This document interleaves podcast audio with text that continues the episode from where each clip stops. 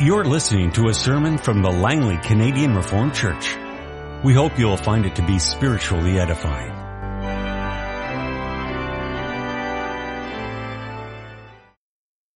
We open our Bibles together this afternoon. We turn first of all to Genesis 3, the verses 1 to 5. Now the serpent was more crafty than any of the wild animals the Lord God had made. He said to the woman, did God really say you must not eat from any tree in the garden? The woman said to the serpent, we may eat fruit from the trees in the garden, but God did say you must not eat fruit from the tree that is in the middle of the garden. And you must not touch it, or you will die. You will not surely die, the serpent said to the woman. For God knows that when you eat of it, your eyes will be opened and you will be like God, knowing good and evil. And we turn to Romans chapter 5, 15 to 21, where the apostle Paul comments on what has happened in Genesis chapter 3. But the gift is not like the trespass. For if the many died by the trespass of the one man, how much more did God's grace and the gift that came by the grace of the one man, Jesus Christ, overflow to the many? Again, the gift of God is not like the result of the one man's sin. The judgment followed one sin and brought condemnation. But the gift followed many trespasses and brought justification. For if by the trespass of the one man death reigned through that one man, how much more will those who receive God's abundant provision of grace and of the gift of righteousness reign in life through the one man, Jesus Christ. Consequently, just as the result of one trespass was condemnation for all men, so the result of one act of righteousness was justification that brings life for all men. For just as through the disobedience of the one man the many were made sinners, so also through the obedience of the one man the many will be made righteous. The law was added so that the trespass might increase. But where sin increased, grace increased all the more. So that just as sin reigned in death, so also grace might reign through righteousness to bring eternal life through Jesus Christ our Lord. Then we turn to the Gospel according to Luke chapter 1, beginning at verse 68 there we have Zechariah filled with the Holy Spirit prophesying and saying, praise be to the Lord, the God of Israel, because he has come and has redeemed his people. He has raised up a horn of salvation for us in the house of his servant David, as he said through his holy prophets of long ago. Salvation from our enemies and from the hand of all who hate us, to show mercy to our fathers and to remember his holy covenant, the oath he swore to our father Abraham to rescue us from the hand of our enemies and to enable us to serve him without fear in holiness and righteousness before him all our days. And you, my child, will be called a prophet of the Most High, for you will go on before the Lord to prepare the way for him, to give his people the knowledge of salvation through the forgiveness of their sins, because of the tender mercy of our God by which the rising sun will come to us from heaven to shine on those living in darkness and in the shadow of death, to guide our feet into the path of peace. I preach to you this afternoon from the Word of our God as the church confesses and summarizes this from the Holy Scriptures in Lord's Day 4 of the Heidelberg Catechism. Question and answer 9, 10, and 11. But does not God do man an injustice by requiring in his law what man cannot do? No. For God so created man that he was able to do it. But man at the instigation of the devil in deliberate disobedience robbed himself and all his descendants of these gifts. Will God allow such disobedience and apostasy to go unpunished? Certainly not. He is terribly displeased with our original as well as our actual sins. Therefore he will punish them by a just judgment, both now and eternally, as he has declared, cursed be everyone who does not abide by all things written in the book of the law and do them. But is God not also merciful? God is indeed merciful, but He is also just. His just requires that sin committed against the most high majesty of God also be punished with the most severe, that is, with everlasting punishment of body and soul. Beloved congregation of our Lord and our Savior Jesus Christ, is stubbornness a good quality or a bad one?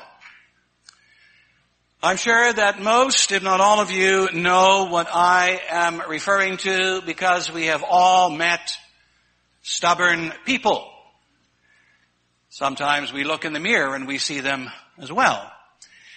They take a position on a certain subject and no matter what anyone says to them, they refuse to change their minds. Or else they decide on a certain course of action and regardless of what anyone does or says to them, they stick with it. And as such, this particular quality manifests itself in any number of ways. For example, I have a younger brother who when he was growing up refused to eat anything that was red red beets, red cabbage, tomatoes, strawberry jam, ketchup, you name it. He refused to eat it because it was red. And no amount of debate or discussion, not even any amount of threat or punishment could convince him otherwise. When it came to eating red food stuff, he was just plain stubborn. Well now, someone might be inclined to level the same accusation at the person who is asking the questions here in Lord's Day 4 and 5. Because you see, he keeps on coming back to the same point when it has to do with the fall and the sin of mankind, and that is that God must have done something wrong. Either God didn't create man right in the first place, or God simply demands and expects too much. In either case, this person is insistent that ultimately man's problems can all be laid at the feet of God. On this point, he's quite stubborn. And now I dare say he's not alone. As a matter of fact, what this man is doing and saying is something that mankind has been doing ever since the fall into sin. It's just so hard for us as human beings to admit and to accept that the blame is on us alone and not on God. There's something in us ever since the fall that inclines us to blame other people, to excuse ourselves, and somehow to try to lessen the impact of what we have done. Yes, and the authors of the Heidelberg Catechism know this, and therefore they address it once again. You might say here in Lord's Day 4, they address man's stubbornness head on. And how do they do that? Well, first of all, by visiting the fall again. And second, by reminding us of God's judgment and justice. And third, by giving us a glimpse of His mercy. Well, let's see how they do that. I preached to you this afternoon on the following theme, God of justice, God of mercy. We'll reflect together on a deliberate disobedience, a just judgment, and a great mercy. Well, beloved, as mentioned a moment ago, Lord's Day 4 opens and there is another charge against God, and this time it's that God is not being reasonable. He's being unreasonable, it is alleged. He's demanding far, far too much of man. He's raised the bar way too high. But is that true? Well, notice In the first place, the authors of the Catechism deny these charges. The authors insist that man, as he was originally made, was able to meet all the demands of God's law. Created as he was, and we saw that last time, in God's image and likeness, endowed with speech and mental ability to analyze, to think, and to communicate, as well as with righteousness and with holiness, man has all the tools he needs to pass the test with flying colors.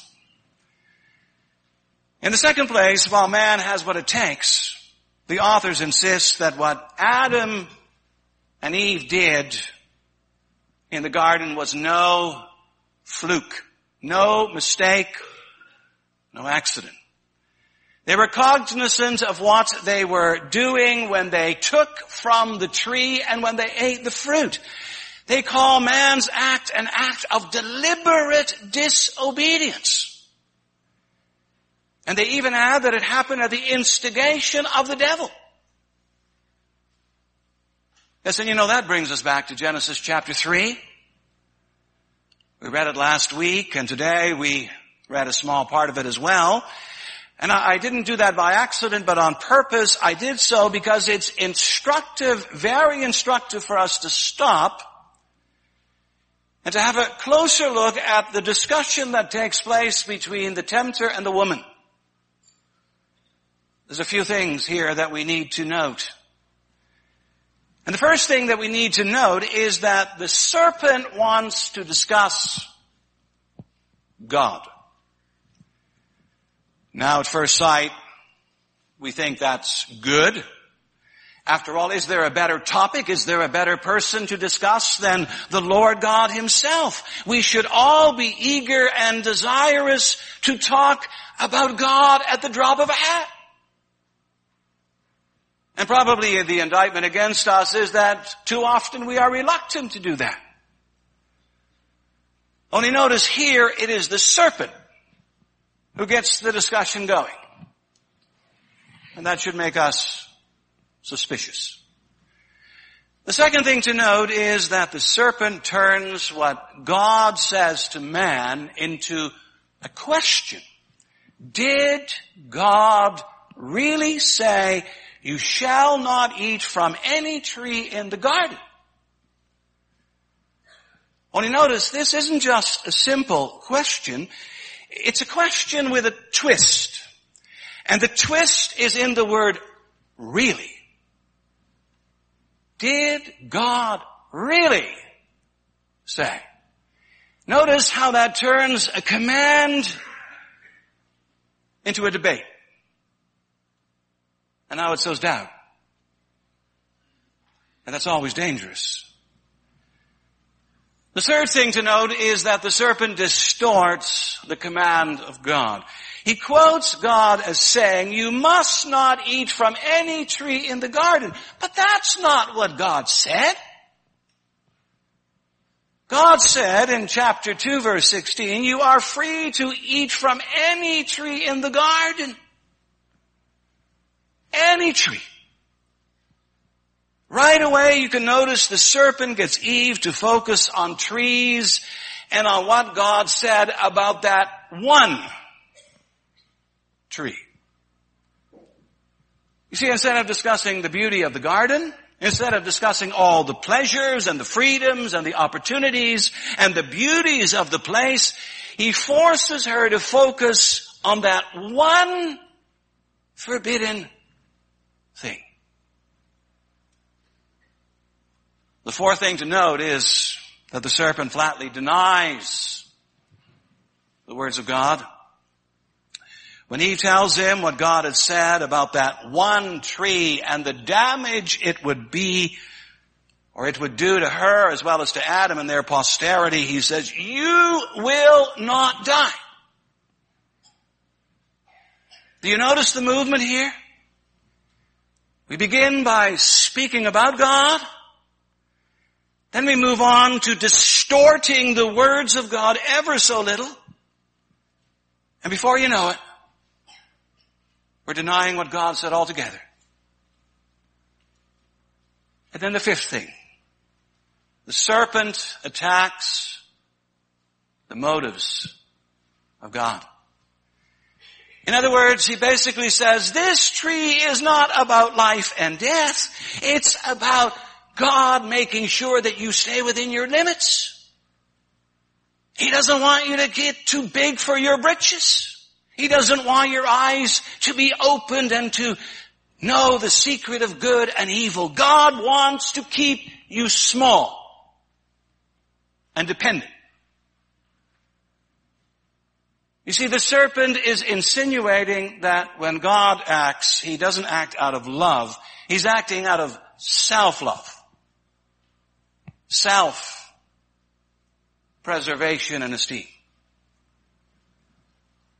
So what's the result of all of this discussing going on between the serpent and the woman? The result is, beloved, the well, so to speak,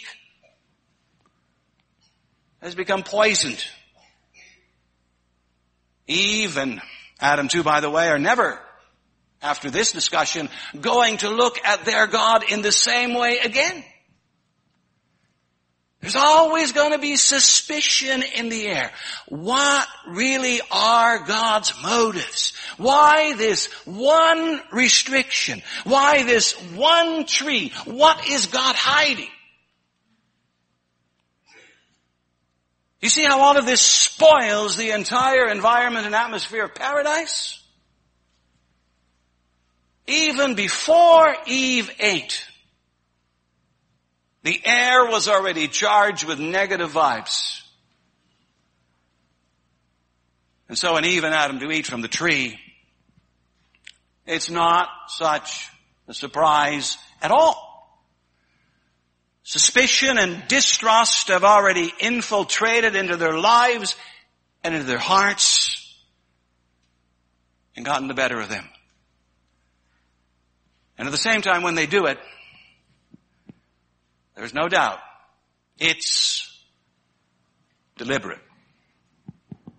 They know what they're doing. We would say in legal terms, it's premeditated. They buy into Satan's agenda. And they're convinced that at bottom God wants to keep them small and dependent and secondary. He doesn't want any competition. Folks, this is about control. But of course it's not. It's about love and salvation. It's about being put to the test, passing the test inheriting life and entering into eternal fellowship with God. Beloved, you and I are being warned here. Beware that you never ever go down the road of questioning the will, the commands, and the motives of God. That means don't play the serpent game. If you want to play Monopoly, fine. If you want to play Settlers of Catan, fine. But it's another thing to play the serpent game. For look where it leads. It leads to instant poverty. As the Catechism tells it, man robbed himself and all his descendants of these gifts. Talk about shooting yourself, as they say, in the foot. Rebellion against God always leads to poverty. Ignoring His will always sows bitter fruit. And notice, in addition to all of that, it also does something else. It provokes his judgment. The Catechism puts it like this. He is terribly displeased with our original as well as our actual sins. And therefore he will punish them by a just judgment both now and eternally. Summarizing scripture, it says God isn't just a little bit put out or a tiny weeny bit upset, no, he's terribly displeased. And therefore there's punishment and there's judgment. Of course I realize that's not popular stuff, right? Speaking about God's displeasure these days, about God punishing anyone, much less about God judging anyone. Whether in this life or in the life to come, all of that is deemed to be distasteful. That's not the kind of stuff you hear from any pulpits these days. That's not what Christians even want to hear. And why not? I suspect it's mostly because we have, in the 21st century, managed somehow to reinvent God. And the God who is being, by and large, depicted and presented today is almost always a God in our image and the kind of God we like. You know, He's the God of infinite toleration. He's the God of boundless patience. He's the God who always smiles at us. He's the God who never says a discouraging word. He's pliable, easily influenced, infinitely indulgent. In short, He puts up with everything and everyone. The God of much Christianity today, beloved, is a doormat. You walk on Him and you wipe your feet with Him. But you don't think about respect for Him. That's the way it goes these days. But is that true? Is that the true God? Well, if you want to know the answer, then you need to go back to your Bible and you need to read and to study and compare. And then what do you see? You see something different. You see someone different. You see a God who, yes, loves, forgives, and blesses. You meet a God, hallelujah, who saves and hears and answers. You're confronted with a God who is full of compassion, understanding, and grace. All of that is true. But, you also meet a God who is true and righteous and holy. Meet a God who's the judge. You remember what Abraham said to God in that whole discussion about the destruction of Sodom and Gomorrah? The haunting words, will not the judge of all the earth do right? And have you forgotten the closing words of Psalm 82? Rise up, O God, judge the earth. Have you overlooked the words of Jephthah? Let the Lord, the judge, decide the dispute between the Israelites and the Ammonites? And what about those acts of judgment?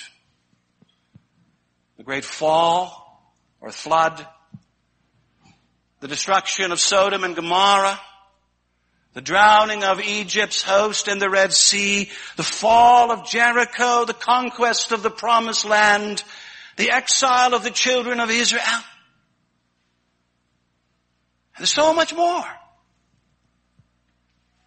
Ah, but you say, that's Old Testament stuff. That's the God of the Old Testament speaking and acting. We have a different God in the New Testament and today.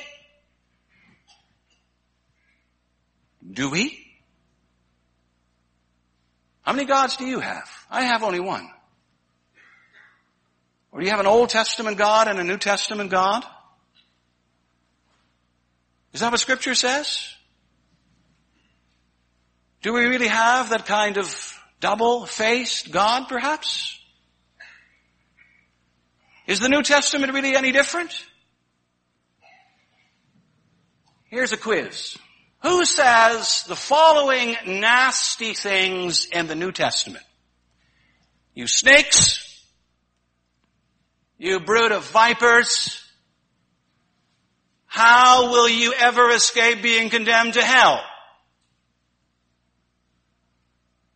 Or who says, then he will say to those on his left, depart, depart from me, you who are cursed, into the terrible fire prepared for the devil and his angels.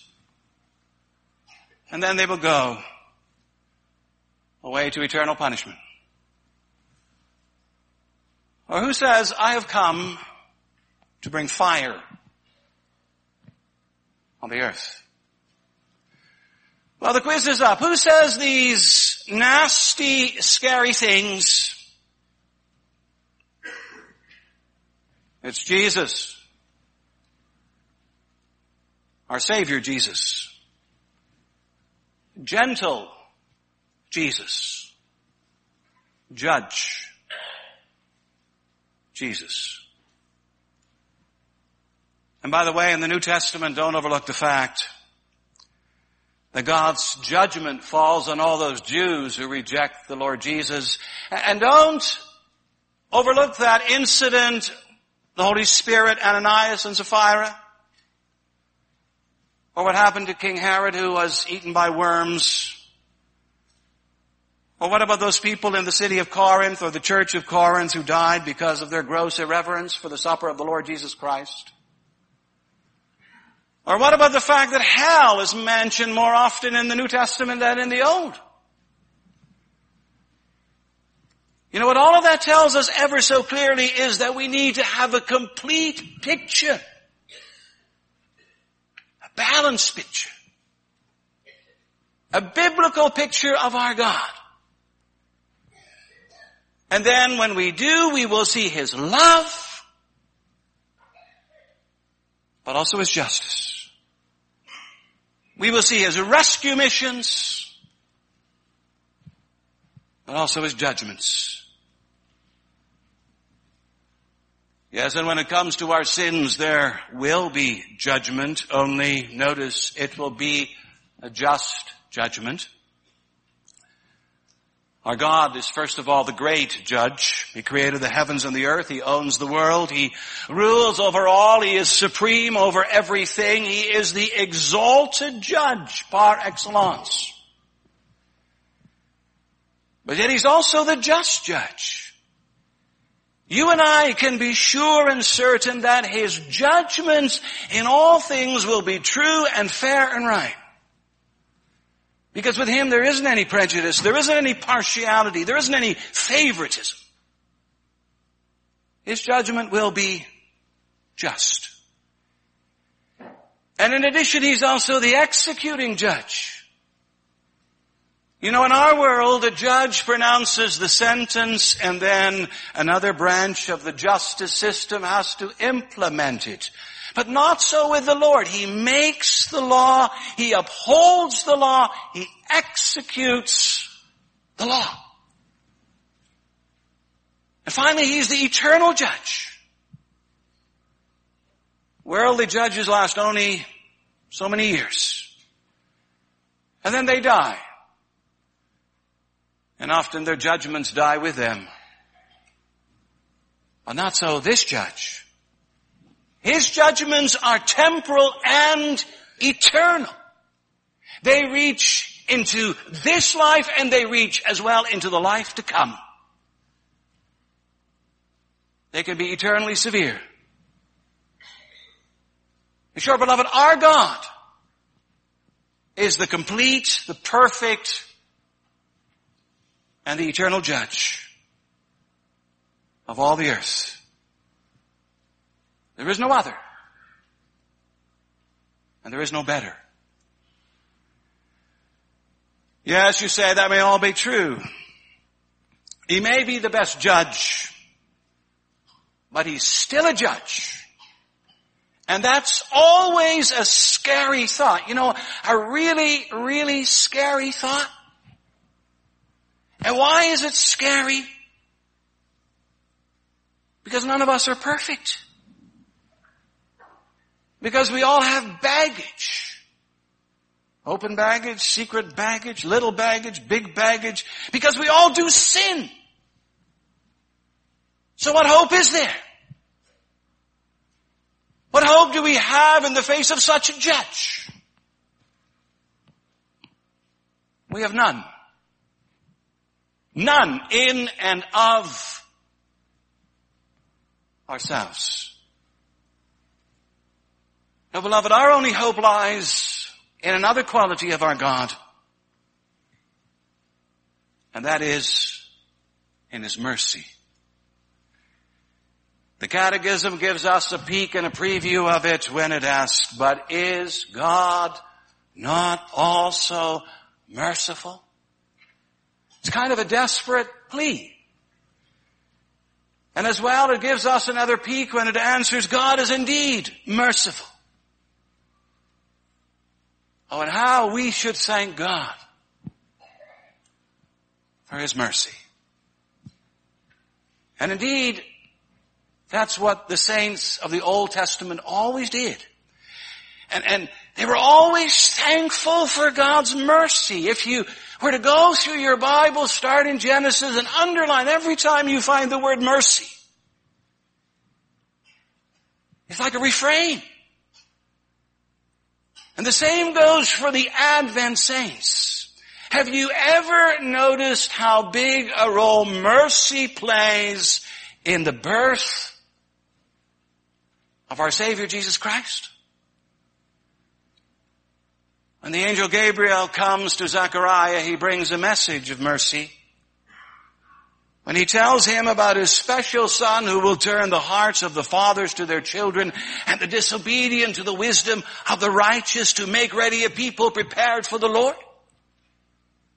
And when Mary sings a song, it's a song of mercy. His mercy extends to those who fear him from generation to generation. He has helped his servant Israel, remembering to be merciful to Abraham and his descendants forever. And Zechariah later on offers a prophecy of mercy when he says that God has raised up a horn of salvation for us in the house of his servant David to show mercy to our fathers and to remember his holy covenant. And the angels over Ephratah give us a chorus of mercy. And they sing glory to God in the highest and on earth peace on whom his favor, his mercy rests. And Simeon gives us a promise of mercy.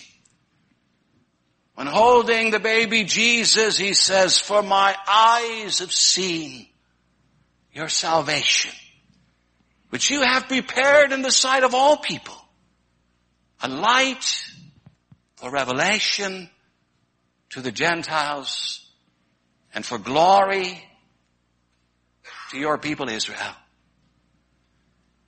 You know what all of those passages in the opening chapters of the Gospels do, and what more do is remind us that the God of justice and judgment is also the God of mercy and salvation.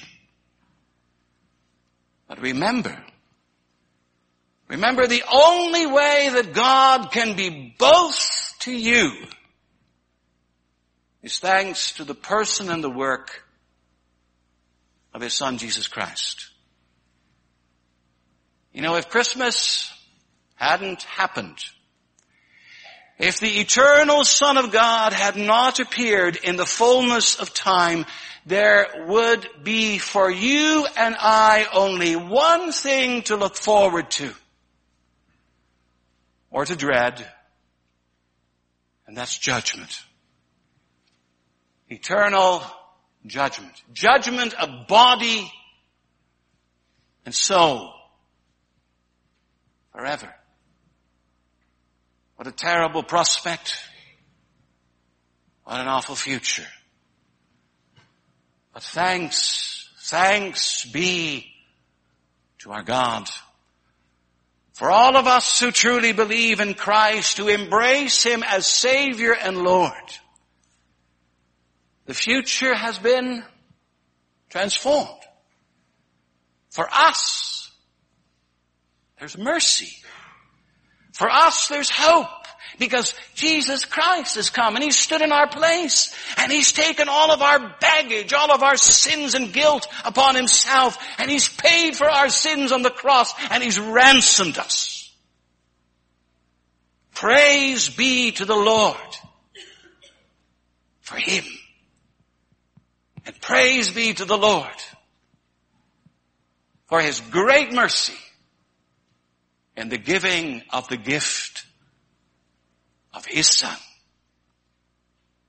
And so beloved, the stage is set.